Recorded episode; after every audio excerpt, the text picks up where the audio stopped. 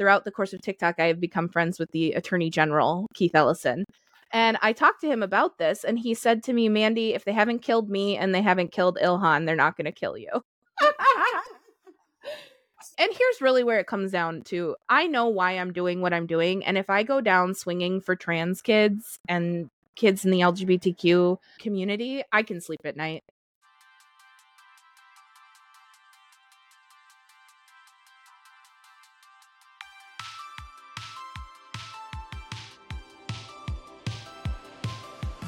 Hey, welcome to Connection Request. I'm Joel Lehman.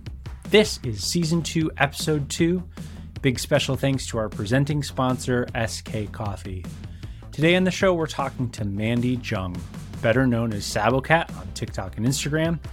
She's a public school teacher who has grown a large following on TikTok, sharing both her thoughts and resources on teacher unions, the intersection of capitalism and education, and other critical issues in her space wanted to have a teacher on the show for a long time because of how important education is in our society and how many people in my life either are currently or have been teachers. Many of you know I was going to be a music teacher until I switched majors at the last minute in college. I love Mandi's joy and passion for both students and teachers alike, and I think you'll hear that come through in the interview. We discuss what the broader public gets wrong about teachers, her friendship with Minnesota's Attorney General, the far right's push to delegitimize public education, and about what it's like to get roasted by Fox News and mentioned by Donald Trump. We also get into why she started her TikTok out of spite, her run in with Dave Matthews, and we do a quick round of hot takes on important issues like book bans, free lunch, and critical race theory. As you'll be able to hear, we have a lot of fun in this one. We'll get to my conversation with Mandi after a quick word from our sponsor, SK Coffee.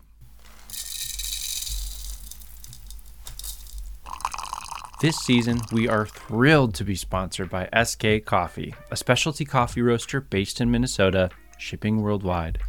Listeners of the show will remember Sam from season one, where he shared his journey from musician to entrepreneur. We'll hear more from Sam later in the episode.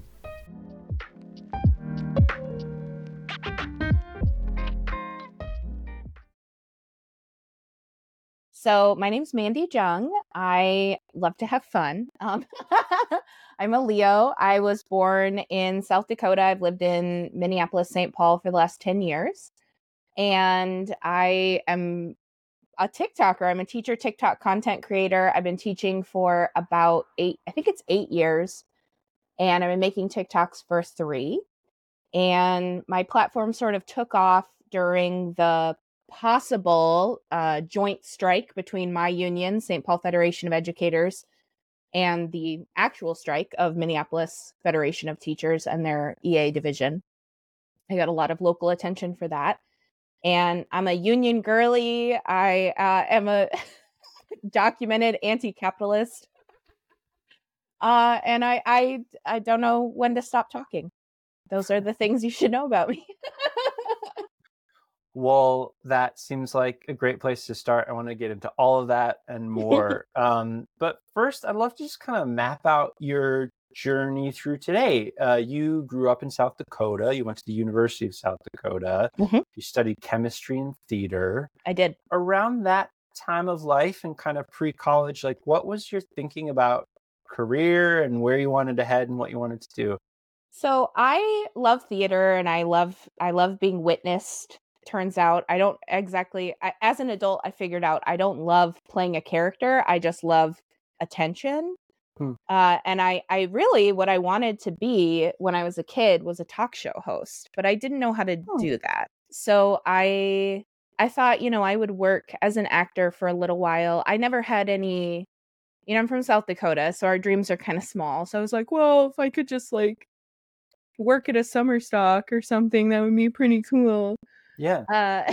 Uh, so I wanted to be an actor. I've always wanted to be a teacher. I think there's a lot of oh. overlap oh. in acting and teaching. When I was a little kid, that's what I played. My mom had a daycare. And my dad always says, You've been bossing people around since you could talk. We would play school and we would play circus, and I was the ringmaster. So, those were really like the three jobs that I knew about that I wanted to do talk show host, teacher or ringmaster. And really, as a teacher, you do all of those things. Like So yeah, um I did a lot of theater growing up. I worked in the summer at a children's theater at Storybook Island. I was one of the Storybook Island players, so we would do short plays for the kids who would come to the park. Um so, all original plays, but like based on fairy tales. Yeah. And then did some summer stock and after college I worked for the Missoula Children's Theater and traveled around the country. Amazing. But I also how- got fired from Hardee's. Um Oh, I got fired from a smoothie shop. oh wow. Uh, Um, I was Calamity Jane one summer. That was my job. okay. Uh, why'd you get fired from both of those jobs? Um, so I got fired from Hardee's. In South Dakota, you can work. This was back in 2000, the year two, the year 2000. So I was 13 or 14, and they were like, "Girl, you're not smart enough to work at Hardee's." I was like, "I agree. Yeah, I totally agree." so I got fired just for like, not. It was like this isn't a good fit for you, and I was like, "Yeah, true." Uh, that was the last job I ever wore a hat for. Okay. I don't I don't wear hats. Um. and the smoothie shop I got fired from for uh the I knew this. The owner would do like sting operations. We made fresh juice.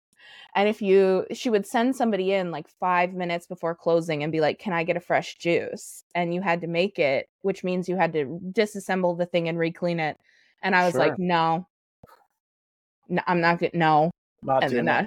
yeah, and then I got fired. Wow, one and done situation. Okay, Yeah. interesting. Um, what? well, they like stopped putting me on the schedule, and I was like, "Heck 'em, I don't need this job." yeah, that that makes sense. Um, so when you worked after college, uh, and you traveled the country and you were acting then, like at that point, it sounds to me like you were fulfilling your dreams and aspirations and more. Like you were you were living and making money like as a paid I was making a little. So you're making some money, right? I guess Yeah. I don't know how much you're making, but like, Yeah, how was I that to- experience? And and were you like, yeah, I'm doing it? Were you like, this is a starting point, and eventually I'll move to LA? What what, what, you, what was your Yeah. thinking at that time? so I, the way that the children's theater worked is you're a team of two. So like you and I would go to a small town, Spirit Lake, Iowa, and we would cast between 50 and 60 local kids and then teach them a musical, an hour long musical. Wow, that they would perform on Friday or Saturday. And then on Sunday, you drive to the next town. So Whoa. it was super intense. Uh, and it was a really interesting experience because theater is working professionally in theater is a very ego driven profession. Hmm. And when you're up there performing in, in, you know, Estevan, Saskatchewan, they're not there to see you. You know, they're there to see their kids. So it Yeah. was um it was a really interesting experience and I did it for a long time. Most people do it for a summer and I did it for 4 years. Yeah. Um and like yes, I I love sharing theater with people. Um, but I think to oh, and you stay in people's homes. So I got to do all kinds of really interesting experiences Hmm. because of that. And I went to 40, s- uh, 47 states and like four Canadian provinces in those four years. Um, but during that time, you have a lot of, you don't know anybody, and the only person you know in town is your tour partner. So you have a lot of time to think. Uh, and I realized that like I don't really like acting. I just like attention. Hmm. and I like working with kids. I never thought that that was going to be like I had these teacher aspirations, but I sort of put them on the shelf because Yeah. I didn't know how to I didn't know how to like manage my own mental health as well as the mental health of children. I really admire parents because that is are I don't know if you're a parent, but like y'all are nuts. That's totally woof. What a way to live your life. yeah, I'm I'm I'm with you. Okay, so Yeah. eventually you're like done with that. Uh, yeah. Well, and I, what I really needed was financial stability. Um, Hmm. my mental health is like very delicately balanced on like financial security. Um, so the life of an actor was too financially volatile for me to ever yeah. feel like safe, really. Yeah. Um so I moved in with my parents for a couple months and then they were living in Milbank, South Dakota, which is a town of I think 3000. Okay. And I was going bananas. I was like sorting the laundry by color like I would just do the blues and then I would just do the oranges. Like it was I was losing Why it. Not? I was losing it. Um so I talked to my mom and she gave me an ultimatum and she was like it's been really hard having you on the road you can move to Fargo or you can move to Minneapolis. And I was like, uh, this is I'm gonna move to Minneapolis. And kind of the All rest right. is history. And then at some point, I know you worked at Whole Foods. Yep. And at the time, I believe that was a good thing, but you got passed over for a promotion. Exactly. That's yeah. why you decided to become a teacher. What? Yeah. Like with the benefit of hindsight, tell me a little bit about your time at Whole Foods, and then also like how do you feel about the decision now to jump into teaching?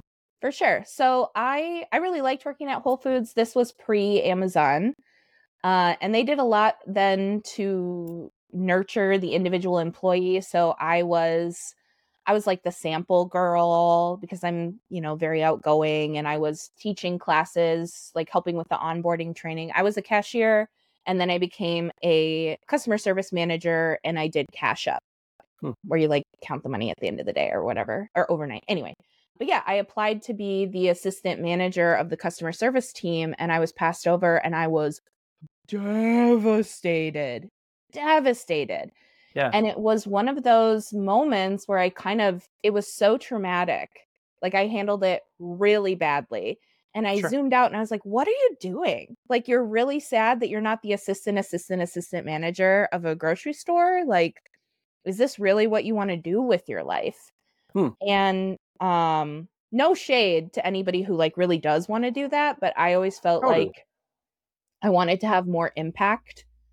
Uh, and I wanted to it's important to me to be remembered, which is ironic coming from somebody who like doesn't want to have children but hmm. that's really a deep value of mine is the idea of being forgotten is really terrifying hmm. so i sort of that value of mine impacts a lot of the decisions i make which is probably why i'm in education um, hmm. because you you have it you can have a really lasting impact on people's lives good or bad um, but yeah. you won't be you know in the dustbin for too long. Anyway, yeah. Um yeah, so I I did some googling and I found some programs for people who had a science degree for them to get an accelerated teaching license and the one that I ended up picking was called TC2 which I don't remember what that stands for. I was in the last cohort, but it was a social justice focused teaching program.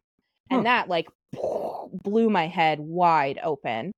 And um honest and we student taught for a year which i really think everybody should do i think that's the right model personally because you see you know your year really does go up and down and up and down and when you only yeah. student teach for you know 8 weeks or whatever in the yeah. in march the teacher has already set up all the rituals and routines you're missing out a lot sure. of that important stuff you know you wanted to to be a teacher as well so yeah the uh yeah so the the tc2 program i got in and student taught for a year and then kind of and then that summer i went back to whole foods and was working all summer because mm. it was fun like i love the people i work with um and near the end of august my roommate was like are you gonna get a job like a teacher job i was like oh yeah shoot oh like, yeah, yeah.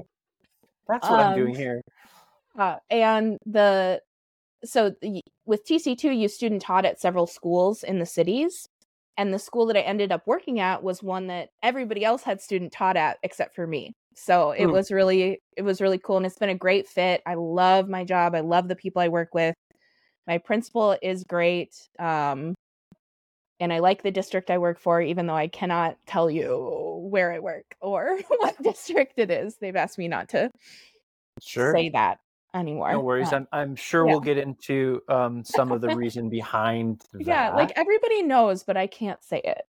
sure. That's fair. So yeah, fast forward today. You are a middle school science teacher. You have this fascinating side gig as Mhm. a TikToker and content creator, which we'll talk about. What are some of the things that you love about teaching today? And what are some of the things that maybe you like a little bit less? Yeah. I think what it's and like I always hesitate because people have really strong feelings about teachers and how we're supposed to be and what we're supposed to say. So what I'm supposed to tell you is I love my students and they're what there's they are what keeps me coming into the building every day. And some days that's true. I'm excited to see them. I love when they figure stuff out. I love when they get excited about things. I love when they ask questions. Um they're funny and they're interesting and sometimes they invite you into their lives like i got to go to a quinceañera i got to go to birth, different birthday parties Hmm. there's the school play like i love that um but i think what keeps me coming year after year is i just i love teachers just as people. I think it is truly a calling. That first day of teacher school i was like oh my god these are my people. These are my Hmm. people. I had never experienced that in a group of actors and i didn't experience it really at whole foods but when i Hmm. walked in on the first day of teacher school i was like yeah these are my people Hmm. uh, and I think that that is part of why I do the TikTok that I do because I just love teachers and I love the teacher community. But yeah, I love teachers and I love being a teacher and and yeah. the identity part of it is really exciting. So Hmm. my students are great. Don't get me wrong. Uh, and the summer's off, like that's cool or whatever. But yeah, I just love teachers. I always have since I was a little kid. I just think Yeah. they're cool people. For what it's worth, I, I agree. And as a lot of people who listen to this know, I'm married to one and I was going to be one. So um, I'm biased, but totally agree. I'm, I'm curious, like, it's funny. You answered your question with you're like, I'm supposed to say this. Yeah. I'm curious, what's something about teachers that the like the broader general public gets wrong? Because I think from my own worldview, I think teaching is something that like because we all have some kind of a connection or touch point, right? You either were a student, you have kids, whatever. I think people just feel like they understand what it means to be a teacher. So I guess from your point of view as a teacher, like what are some of the things that maybe the broader general public gets wrong about life as a teacher? I think it's the expectation that I'm trying to choose my words really carefully here. Um, I think that people don't realize how hard it is because they have been in the classroom of master teachers who make it look easy. Hmm. And when we say it's difficult, um, they're like, but it doesn't look hard. Like you just talk. And there are you there's a lot more to it, right? It's like when you watch somebody make challah bread. Like, boy, that looks easy, but I don't know if you've ever tried to make challah before. It's not easy. Yeah. or like my boyfriend loves disc golf and he makes it look so easy that when I step up and try it, I'm like, this is impossible. How does anybody do this? Right. yeah. So we have been in classrooms with teachers who are doing a great job and you don't understand all the mechanics that go into it. So I think that's part of it. Um I think the other part is uh it's a confusing job because you have a lot of autonomy Hmm. but you don't at the same time. Hmm. You are in a deeply personal job but you're by yourself. You know, like Hmm. I am in the classroom with a lot of people who are children, you Yeah. know? um and thankfully I we're in a good union state, but in other states like teachers compete with each other, which. I I can't even this job is so hard to Hmm. do that on top of it. Um the other thing I think people I don't think I don't think they get it wrong. I just think it's an unexamined belief. Like teachers need to be saints or teachers need to be a role model, but they need to be a role model in the way that I think they need to be a role model. Hmm. Um and like teacher is an identity that we expect teachers to have 24 hours a day, 7 days a week. Yeah. You know, like you're not going to get fired if you get if you wear a bikini to the beach, but there are like teachers who get in trouble if they post a picture of themselves on vacation hmm. in a bikini on their Instagram. Totally. And like that's like I get it because I wasn't a teacher until I was 30. Like I get it. I don't want to see my kid's teacher in a bikini, but like I we got to live, my guy. like Yeah. I just yeah. I don't know. I think that is I think that's a belief that people have. Uh, and I think part of it is, is that it's a female driven field. There's a lot yeah. of expectations about how women are supposed to be. So yeah. Yeah.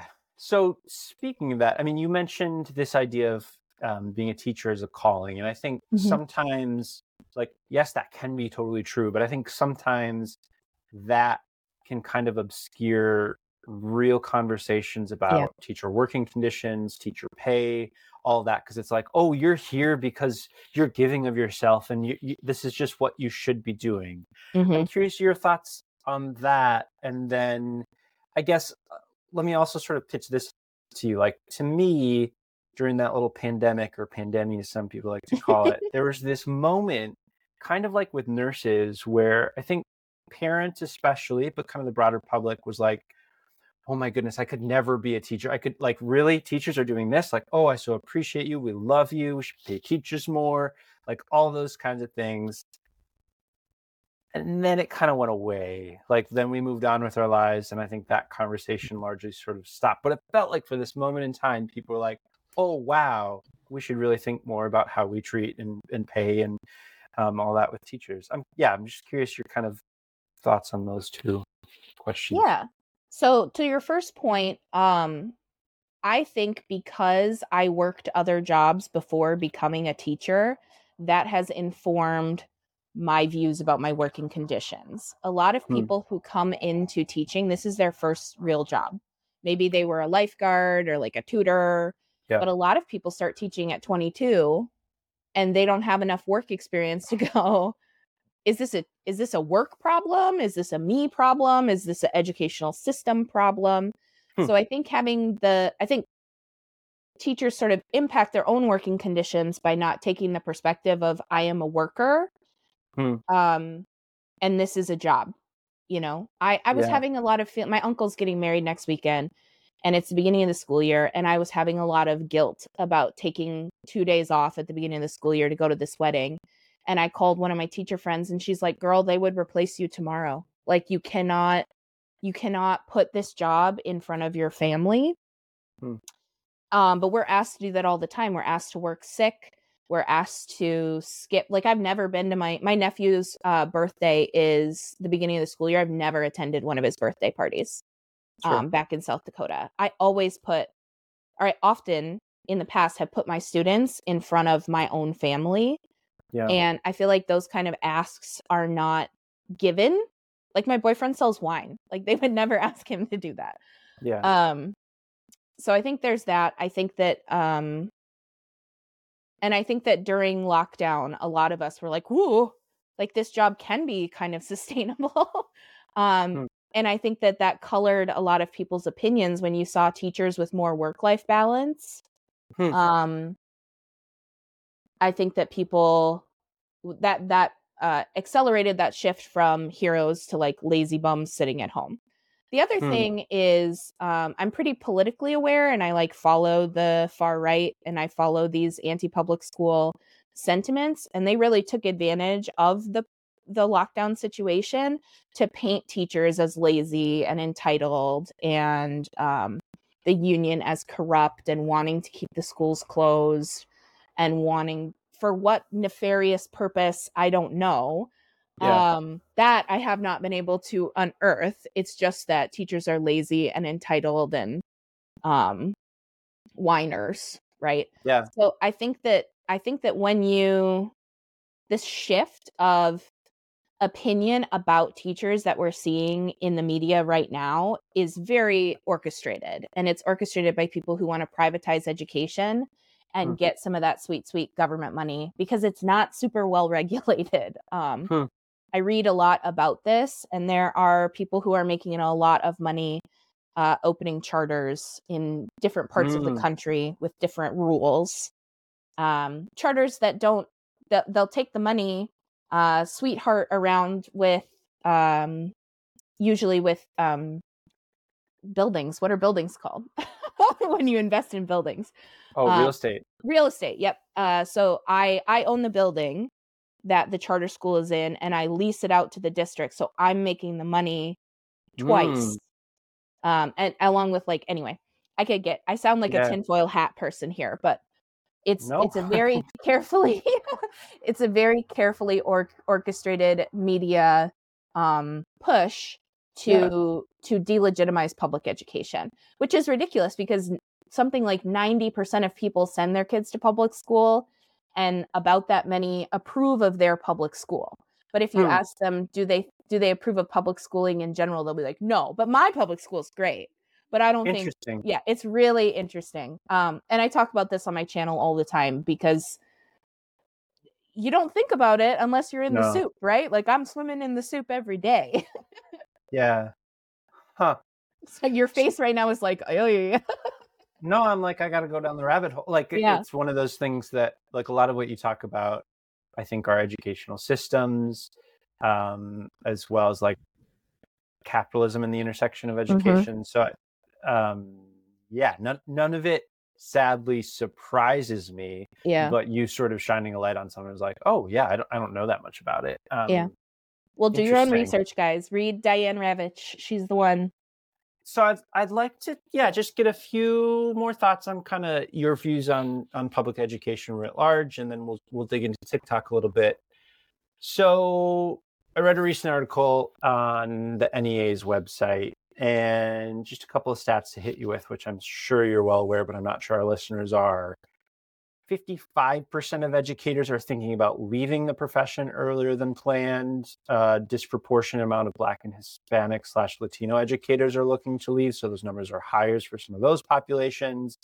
Um, there was a net loss of 600,000 teachers that left between January of 2020 and January of 2022. Um, in the same article, NEA President Becky Pringle called it a five alarm crisis. Yeah. And so I guess I'm wondering, Mandi, do you agree with her? Are we in an educational crisis right now? Oh yeah, absolutely. Um, we have openings at our building, and that's that never happens. Everybody wants to come work at our school, and we still have unfilled Hmm. positions. Um, Hmm. so it, uh, what people have said, uh, I did not come up with this phrase. Is there's not a teacher shortage. There's a shortage of people who are willing to put up with what we put up with. There's lots Hmm. of people who hold teaching degrees who aren't working in the field for very legitimate reasons. Hmm. Um, and there is a real struggle with like everybody knows it's broken right nobody is going to be like yeah everything's going so awesome i love that my student goes to a school that's full of mice like that's so awesome um and sitting on stools that are 40 years old or whatever Mm. like we all agree but the solution unfortunately is to raise taxes and there's absolutely no politician that's going to be like yup yup yeah. right so it takes it takes like the democratic trifecta to make change Hmm. um it takes the teachers unions which there's a concerted effort in conservative circles to take down the teachers union specifically the NEA uh, it's the largest public sector union in the country there are more Hmm. Union members in the NEA than in any other industry uh, or any other union Hmm. and they throw a lot of money at pro education candidates so if you can defund the NEA which is a hashtag that you see on on Twitter uh then that money can go elsewhere. Hmm. So potent is what they think, um, or Yeah. that those candidates that are propped up by the NEA don't have their footing or backing. Yeah. Uh, Hmm. So yeah, there's definitely a teacher shortage for sure. Obviously, there's a, you know, we have I have a class of 32, which is Whoa. the biggest class I've had in a long time, but is a Yeah. small class for some people. I have Yeah. when I student taught in Minneapolis, I had a chemistry class of 43 Oh my goodness. uh kids were like sitting on radiators so it Crazy. Yeah it is crazy um i feel like the next struggle here in minnesota should be around class size we tried to have some legislation passed last year to set class size caps um but a lot of arguments against it are really valid if you have smaller classes you're going to need more teachers and teachers are the biggest chunk of school budgets um because employees are the biggest chunk of most budgets. But apparently, when Yeah. it's teachers, that's something shocking and disgusting. Yeah. But I guarantee that Whole Foods spends most of its money paying its workers, not buying products. I, I mean, I don't know. Somebody out there will tell You'd me think. I'm wrong, but yeah. like labor is the largest chunk of any business. But when you say it's teachers, then again, we're greedy, we're overpaid, we're lazy. Oh, that money should be going to students. Well, yeah, but like I teach the students. Like I have to be there. It is going to the students. yeah. I I don't I don't again I'm very like biased and sort of Mhm. deeply like my friends are teachers, my family's teachers. Um but I I just don't understand why it's so hard for people to kind of make that connection. There there's a phrase that I've I've seen you use a lot and I know others, which is like teachers working conditions or students learning conditions. Maybe I butchered it. But No, that's um, exactly right. yeah it's like it's it's such an easy connection again in my mind that i'm not Mhm. sure why not more Well, and people I think- understand that I think the something you're saying is that you have a lot of positive associations with teachers, and I don't Hmm. think that that's universal. Hmm. Right? Everybody has to go through the school system, and when you hear about, you know, a teacher, you can think about sweet Miss Basinger, my seventh or my second grade teacher, or I can think about, you know, my physics teacher who I didn't like or whatever. yeah Uh, it's easy to turn teachers into villains because we've all had bad teachers or we've Sure. all had teachers that we didn't like. Uh, and I think that, I think that again, talking about school is a highly, and talking about teachers and whatever, it's a very emotionally charged conversation always, yeah always, because we all had to do it yeah and I had a great educational experience. I loved school. I got a lot of validation out of school. But like my boyfriend, he didn't have a bad experience, but like he didn't see the point, really. yeah yeah not everyone has the same experience that Absolutely. you and it sounds like i did There's a lot to love about SK Coffee, our presenting sponsor for Connection Request.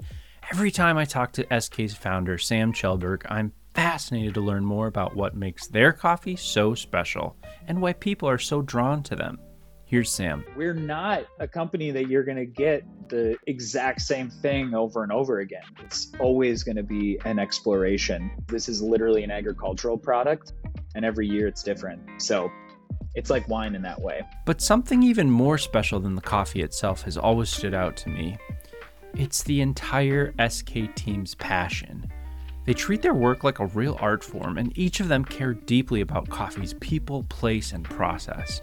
Here's Sam again. The way we're trying to tell that story is not through, you know, interesting crafted cocktail coffee drinks, right? It's all what is the coffee trying to say? What is the producer, the place, the plant itself trying to say, the process? And we are literally translating that communication from the raw product into your cup. To learn more about SK Coffee, visit skcoffeeplease.com or check out their excellent Instagram page.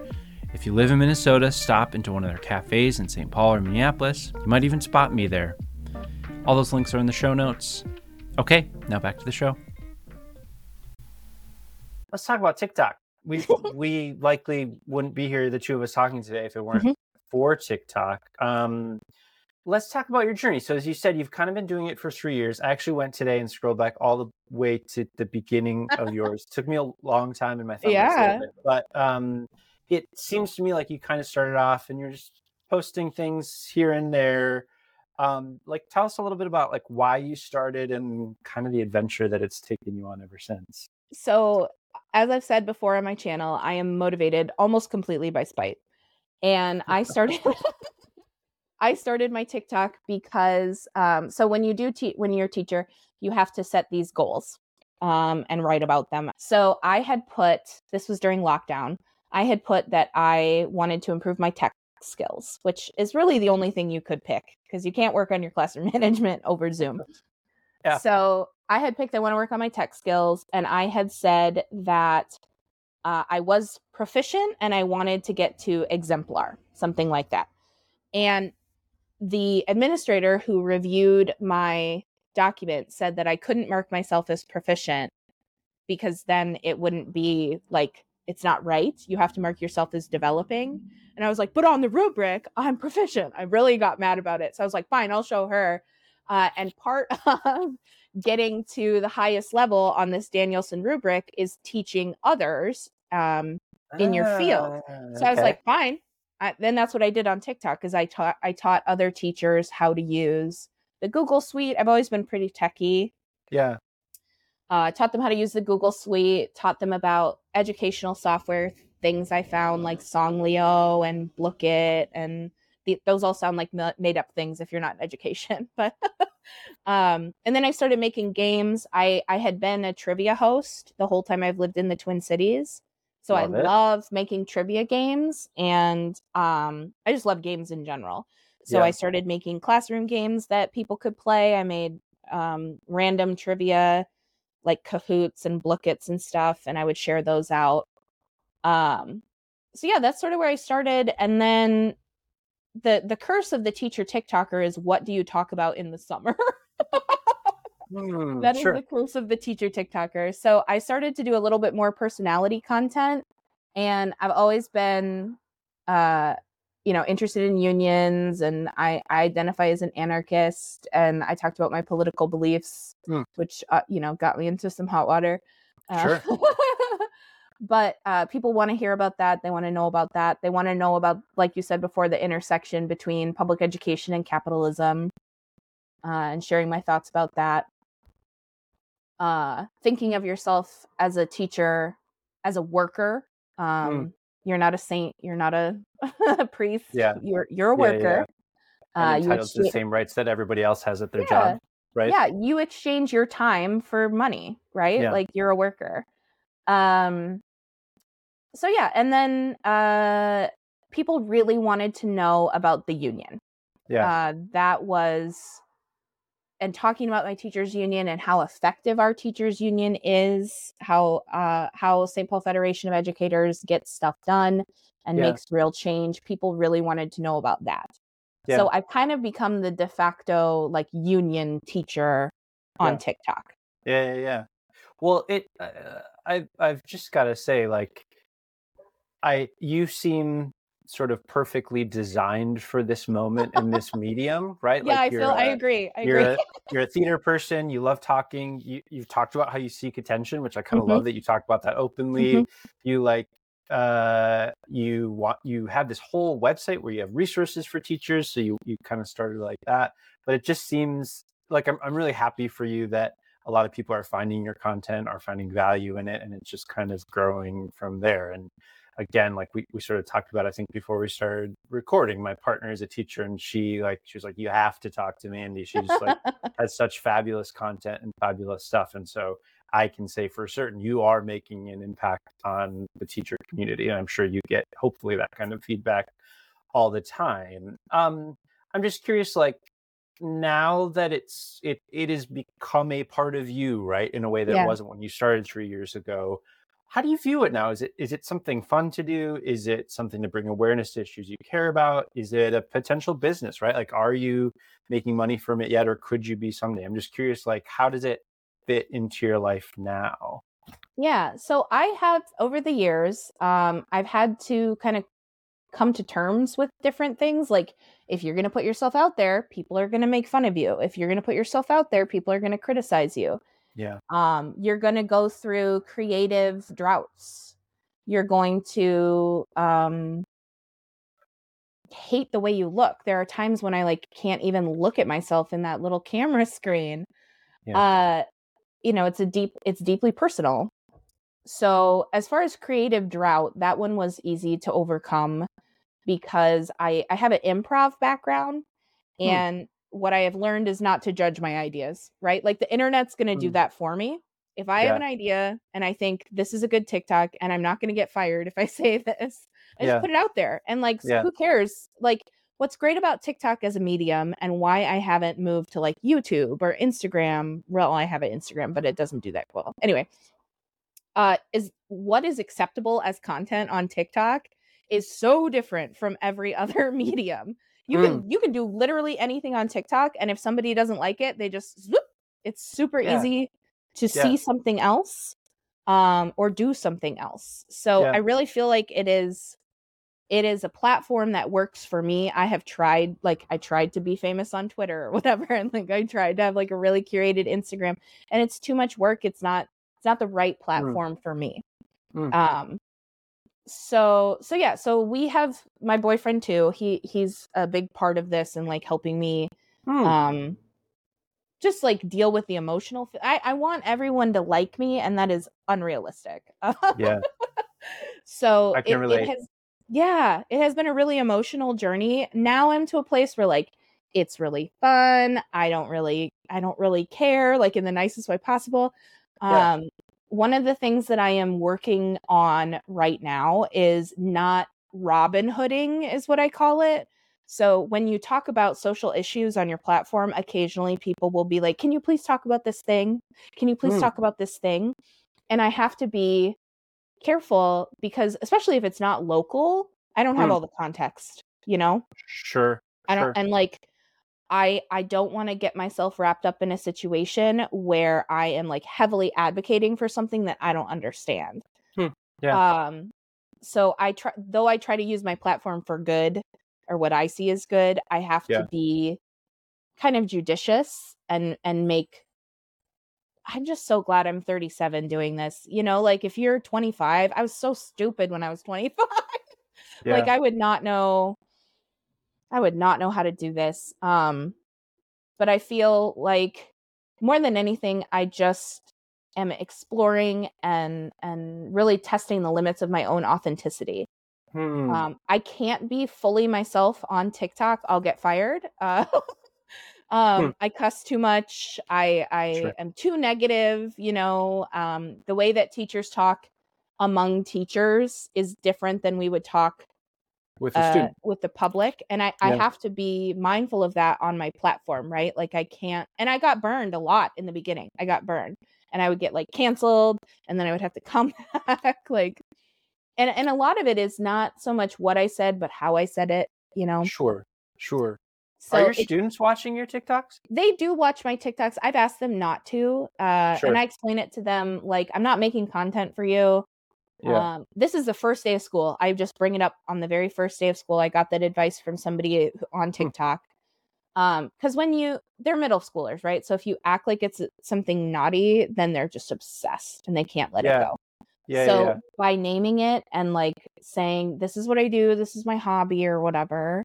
Yeah. Um I ask them not to follow me. If they start commenting a lot, then or if they comment at all, and they're like, "Hi, Ms. Jung, this is so and so from third period," blocked. Like, and if they're under thirteen, I report them.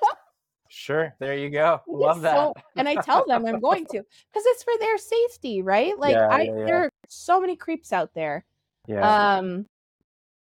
So yeah, and I tell them, you know, I'm obviously not going to follow you. It's definitely weird if a 37 year old adult woman follows a 12 year old on the internet. Like that's Yeah. weird, and they and they Yeah. get it.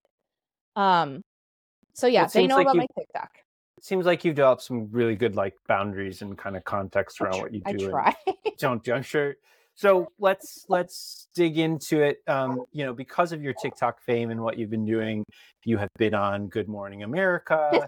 you have really like grown your following, and and from where I sit, it seems like you've gotten some neat opportunities. yeah, for Um, sure. But as we've kind of alluded to, you've also been signaled out by Fox News and Yeah. the Daily Mail. You've received what I imagine to be a ton of negative attention and hate. And you said yourself you've been canceled. I'm sure there's plenty more. How do you kind of grapple with the balance between sort of the, the positive energy that you get as well as the the drawbacks and the negative? And and then I'll also say we were talking before we started recording. It seems like probably the former president of the United States has like maybe sort of referenced you, which I can't Yeah. imagine what that's like. So how do you kind of how do you deal with sort of yeah the, the good and what I assume is the bad? So the Fox News stuff was really weird. Um, it the the first brush with this was Libs of TikTok, um, which is an account on Twitter that is pretty pretty nasty. Um, they had posted one of my videos where I was expressing support for LGBTQ students, and uh, Alpha News, which is a local news outlet here in the Twin Cities, wrote an article about it Yeah. and I found it randomly. Like they didn't reach out to me for comment. I had just googled it, googled myself one day, and there it popped up. Yeah. Uh, and the whole summer, I was like, oh my God, I'm going to get fired because I found it in June. And when I came back to school, my principal was like, uh, yeah, that was really stupid. That whole thing was really dumb. I was like, okay, cool. So, um, what's nice about the the situation or like how I'm dealing with it is I, I don't do anything online that I'm going to get fired for. I just don't. Uh, if I'm going to say I don't film in my classroom anymore, the district has asked me not to do that because of all the um, threats against my life and the school we were receiving. Yeah. Uh, for my students' safety, I can't film in my classroom anymore, uh, which is a bummer. I really love my classroom and I like showing it off, but I, I get it. Obviously, the students' safety comes before my like desire to have a cute backdrop. Sure. Um, but uh, it's weird. Um, I'm gonna name drop really quickly here. So, uh, throughout the course of TikTok, I have become friends with the Attorney General, um, Keith Ellison. No big deal. no big deal. and I talked to him about this, and he said to me, Mandi, if they haven't killed me and they haven't killed Ilhan, they're not going to kill you. and I was Whoa. like, yeah, okay, cool. And that honestly, like that, that made me feel better because I had talked to the police, and the police had said something like, um, you know, the people who threaten you aren't the people you need to worry about. It's the people who don't threaten you. And I was like, oh my God, oh my God. Um, and here's really where it comes down to uh, I know why I'm doing what I'm doing. And if I go down swinging for trans kids and, and kids in the LGBTQ um community i can sleep at night like if and by the way if they kill me i want you to to burn down a police station just that's what i would have wanted um uh I, is what i tell people that i'm gonna get fired god uh fox news is gonna eat that one up um, but eh, what helps me sleep at night is I know why I'm doing what I'm doing. And I also understand the purpose of why they're doing what they're doing. Their yeah. goal is to make me feel small and alienate me and make me feel like I am a weirdo for believing what I believe. And I know that I am not in the minority, right? Like, I know yeah. that what I think is not only morally right, it is what most people feel and know to yeah. be true. Yeah. Um, so I, leaning on others uh, really has helped me through this. And honestly, so I I went to a Knowledge Bowl tournament up in Coon Rapids, and I was really nervous about it because it's more conservative in Coon Rapids. So I asked yeah. my boyfriend to come with me to the tournament. And at the tournament, I, you know, you feel like everybody's looking at you and like hmm. talking mm. about you. They're probably not, but a, a man came up and kind of grabbed me a big man grabbed me and i was like oh god oh god and he was crying and he was like i just i'm the president of the like teachers union here and i just feel so bad for you and know that we're standing with you and know that we're with oh. you and my boyfriend was like really scared because a big man grabbed me um but pe- the people who live here the people who matter the people whose children i'm teaching yeah. they're with me and that's what that's what really matters. Who cares mm what somebody in you know I don't even you don't even go here right? Like from mean like mean girls like you don't even go why do you care so much? You don't even go yeah. here. Yeah.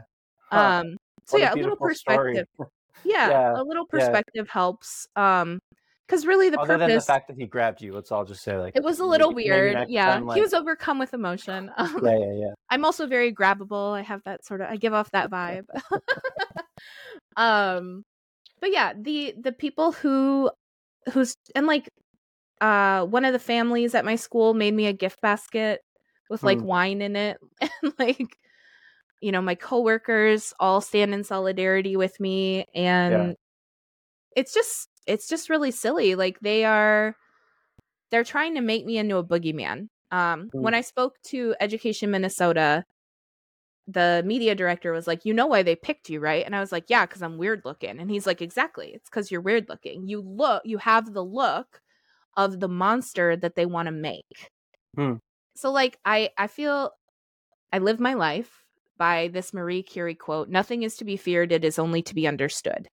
So, the more that hmm. I understand their gameplay and my role within it, the easier it is for me to contextualize and to make fun of. My response always to bullies my whole life, because I've always been like fat and weird looking and loud and obnoxious. And my response to bullies my whole life is to get them laughing or hmm. to get everybody else laughing at them if I can. Um, yeah. And that's what wow. I do on my platform. I mean, I, I'm printing T-shirts with my Fox News mugshot. Amazing.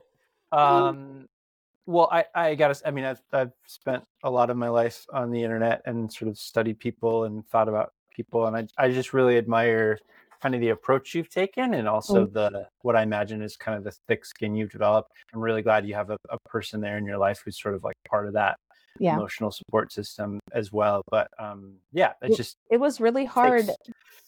um, before the article dropped because Paul was scared hmm. for me. Uh, yeah. And he was like, you can't you're not untouchable, is what he yeah. said to me. And that was to know that I was impacting his life with these silly little ticky talkies I was making. Sure. Was really um was really hard.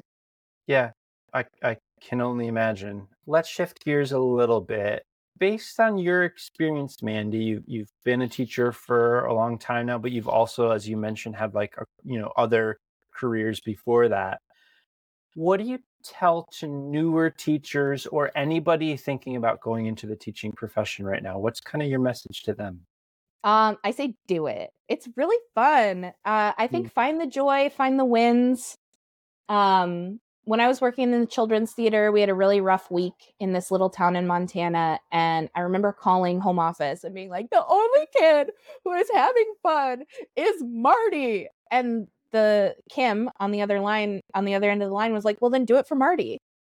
And I mm. try to remember that in my classroom. Like, it's really, as humans, we're very, we're designed to pay attention to the negative. Yeah. And most of the class is fine. Most of the class is having a good time. Um, yeah. Lean on your other teachers. Everybody is real busy, especially at the beginning of the school year. And that's when you feel the most isolated. But teachers are teachers all the time. You know, mm. we want to help you. We know what's best for kids. And we know that by helping you as a new teacher, we are we are helping our students. And I guess the mm. other thing I will say is like try to separate this was really helpful perspective building for me is like what is a what is a teacher problem? What is a me problem and what is a system problem? So hmm. like for the me problems, I really needed to meal plan because I wasn't getting enough food. And sure. I really needed to like deal with my stuff in order to deal with my teacher stuff in order yeah. to live within the system stuff. Yeah. So, um it's a fun it's fun. And just like there's so much pressure to be an amazing teacher and you know, you feel like you're messing the kids up if you make a mistake or if you um if you falter in any way. And like bro it's a job. You're not the only teacher they're ever going to have. You're not the only adult they're ever going to deal mm-hmm. with. I think as a white person you have to get rid of a lot of that white savior. You have to really examine that um, belief system mm. and like just cut yourself some slack bro or you're never going to make it mm. that was mm. a lot no it's i think that's really good advice and I'll, I'll just say like I'm I'm really happy we're chatting because again, you know, we we've talked like I was going to be a teacher. A lot of my friends are teachers, family, but also a lot of them have left the profession for yeah. all, all sorts of different reasons, right? But um, I'm really glad to see someone who clearly has such joy and, and yeah. positivity, and it's it's been good to you, despite like right, you're also still fighting for better rights and and uh, and all those kind of things. Yeah, conditions. So I'm really I glad guess... to hear kind of yeah, what you're talking about. Sorry, go on. Well, and something else that really helps me in my profession is that I have built a really good community. Mm. And that um, was very intentional when we got a new teacher at our school, Camila. She was like, Do you even know the people you work with? And we were like, mm. No. And and she's a, a very community driven person and she's brought us together and now the the women that I work with are my best friends. Mm. I'm gonna cry. I love them so much. Um, mm. so fine, like build, like being brave enough to build community mm. in your school and like make friends with the other teachers. Not everybody wants to be your friend and like whatever, but yeah, your teacher friends. Yeah, really, because they understand like they get it they really get it and they give good advice and like make friends with the people you work with. I'm gonna cry. I love them so much. mm, that's I that That is really beautiful, and I, uh, Well- so much I think of what you're talking about today, whether it's those frameworks of separating out yourself versus the system, uh, building community and finding community. I think uh, to me are really applicable to other professions Absolutely. as well, right? It's like that's I think one thing interesting that I think you've found ways to do is like Mhm. you're this is a job, this is and also like all these things that we've been told about teachers and what to expect don't have to be the way that they are. Right. I think that's I think that's really interesting. Mandi, do you think you'll be doing this in 10 years and 15 years and 20 years? What what like what is the future of Mandi hold right now or don't you think about that? I guess I don't think about that. Um one of the things I would like to try someday is I would love to make educational videos for kids. I would love to do that or like consult on something like that. Yeah, Um you'd be great. I could that. never see myself working for profit. I think whatever I do if I continue teaching, which I I really want to, Mm, I would love to be teaching my whole career. Like I, I just I yeah. have ADHD. Like this is the perfect job. um you know and I, unfortunately with tiktok because i built my whole brand about being a teacher it's like i can't quit have you have you like in your time have you thought about quitting? Is that something oh yeah yeah Yeah. for sure but Yeah. um you know uh, it's kind of it's not so much like i want to quit as like take this job and shove it like i don't want to just quit teaching i want to quit all the jobs Sure. Yeah. Uh, and I think because I worked so many jobs before becoming a teacher, it's easy for me to separate like this is a job problem with Yeah. like this is an interpersonal problem or this is a Yeah. whatever problem. Yeah. Uh, there are so teaching really suits my personality, it suits my skill set in a way that like you know working as a cashier at Whole Foods, I just felt like I was dying inside and like working as an Yeah. actor and and having my life be run by the whims of a casting director or you know I, I- like the autonomy that teaching provides me and i like that it's different every day and again like i just feel like it's i'm well suited to this Yeah. profession yeah. because i tried other jobs and i didn't like them Yeah. I kind of love that about your journey, right? It's sort of the opposite of a lot of people's, Yeah. um, which is really cool. What I'm just curious, you know, for anybody listening to this right now, for those of us who aren't sort of as centered in education as you are, what's one thing that we should know about and care about right now? Um, I think that you should insist that school buildings um get fixed up. They're not safe. Hmm. Um, that is Very something practical. that yeah, it is. Uh well, and I think be really be really skeptical of this push to privatization would be Hmm. the two. So something practical is like please fix up the buildings, they're gross and falling down. Um and something more philosophical is just be very skeptical of this push for vouchers, this push for increased charters, this movement away from public education for the Mm. public. You cannot have a democracy without public education. Um and I think One more time for the people in the back. Right. And I think that I think another thing to think about, like an expansive thought, is how can we decouple education with capitalism in that my job is to perform is to create workers for the workforce. Hmm. Right. That is the Department of Education, that is like one of their core beliefs is to prepare students for career.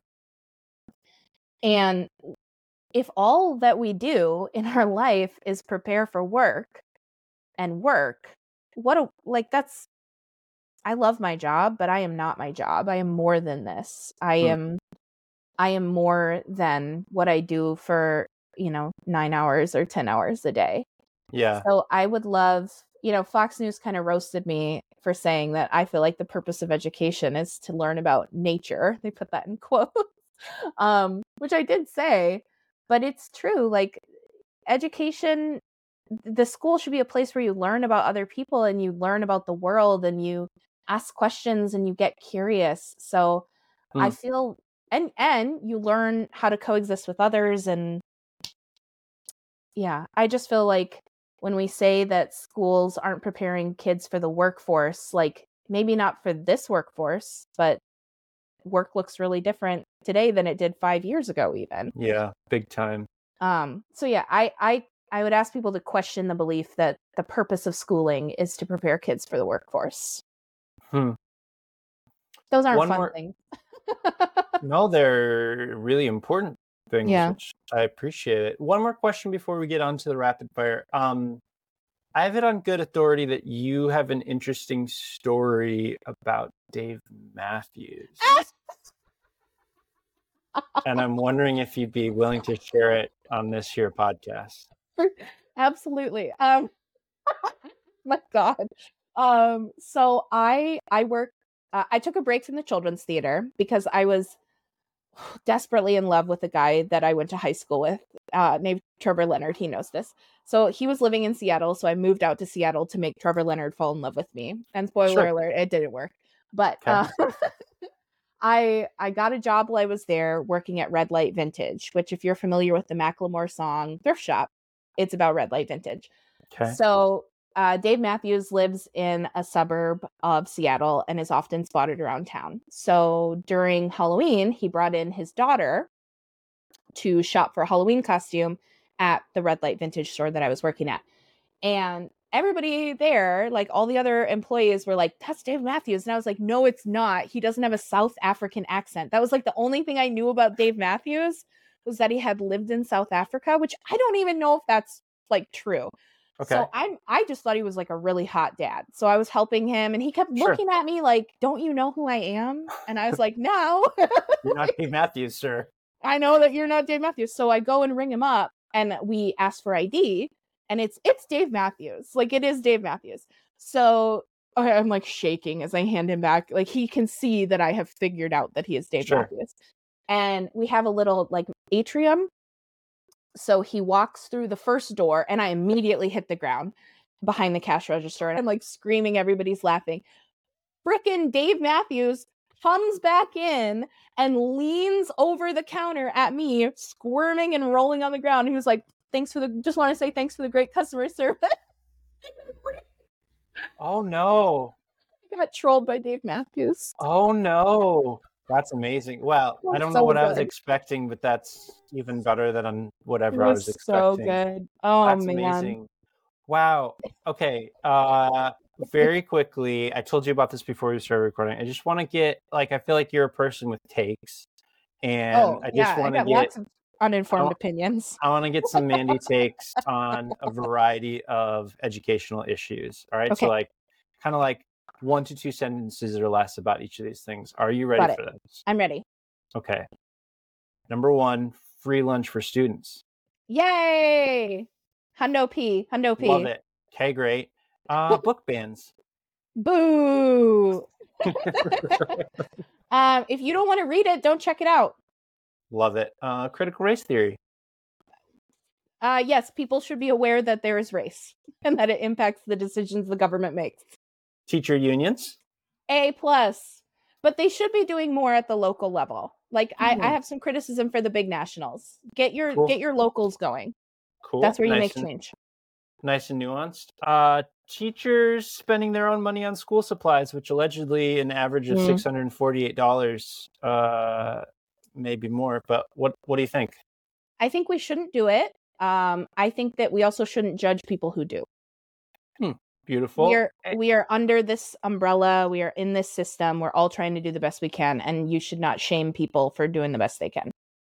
Yeah. Wow. Lovely. And last but not least, um, my wonderful partner who is a teacher uh, told me she picked up this one from Teacher Talk. Um, an idea to have substitute teaching be like jury duty, where we force everyone to do it to gain a better understanding of what it's like. What do you think? I mean, sure, but some of you shouldn't be in schools. That's a really good shout. That's maybe there could be some kind of system to sort of weed out those people, but otherwise, I mean, I Yeah. also feel like everybody should work customer service. Mm, me too, big time. Yeah. Um, Mandi, thank you so much for taking some time, some precious time on a weekend to It's chat my with pleasure. me. Um, where can people follow you and your journey and anything else you want to plug for today? Okay, so I'm Sabocat on TikTok. um, which is an anarchist symbol. For Fox News. Um, they haven't picked up on that. Uh, and then I am Sabocat, I think underscore teacher on every other platform. Cool. Um, you also I have a website for I was teacher. Say, your Mhm. website is great. Tons of resources. lots of Sabocat teacher, stuff. all for free, It's um, all fully editable. cool. Well, um, Mandi, I just thank thank you, thank you for doing this. Um, I've said this throughout, but uh, I think the work you're doing, both on TikTok and other places, also um, in my own community, is really wonderful. I just like appreciate you as a human being and a teacher, and spreading some awesome things for the world. Why wouldn't I make time to get um, complimented? Well, hey, that's you know, I just I just really appreciate the work you do and for coming on and spending some time with us to kind of demystify the world of teaching and give us your thoughts. So thank you for joining us today. On It's my Quest. pleasure. Thank you for having me.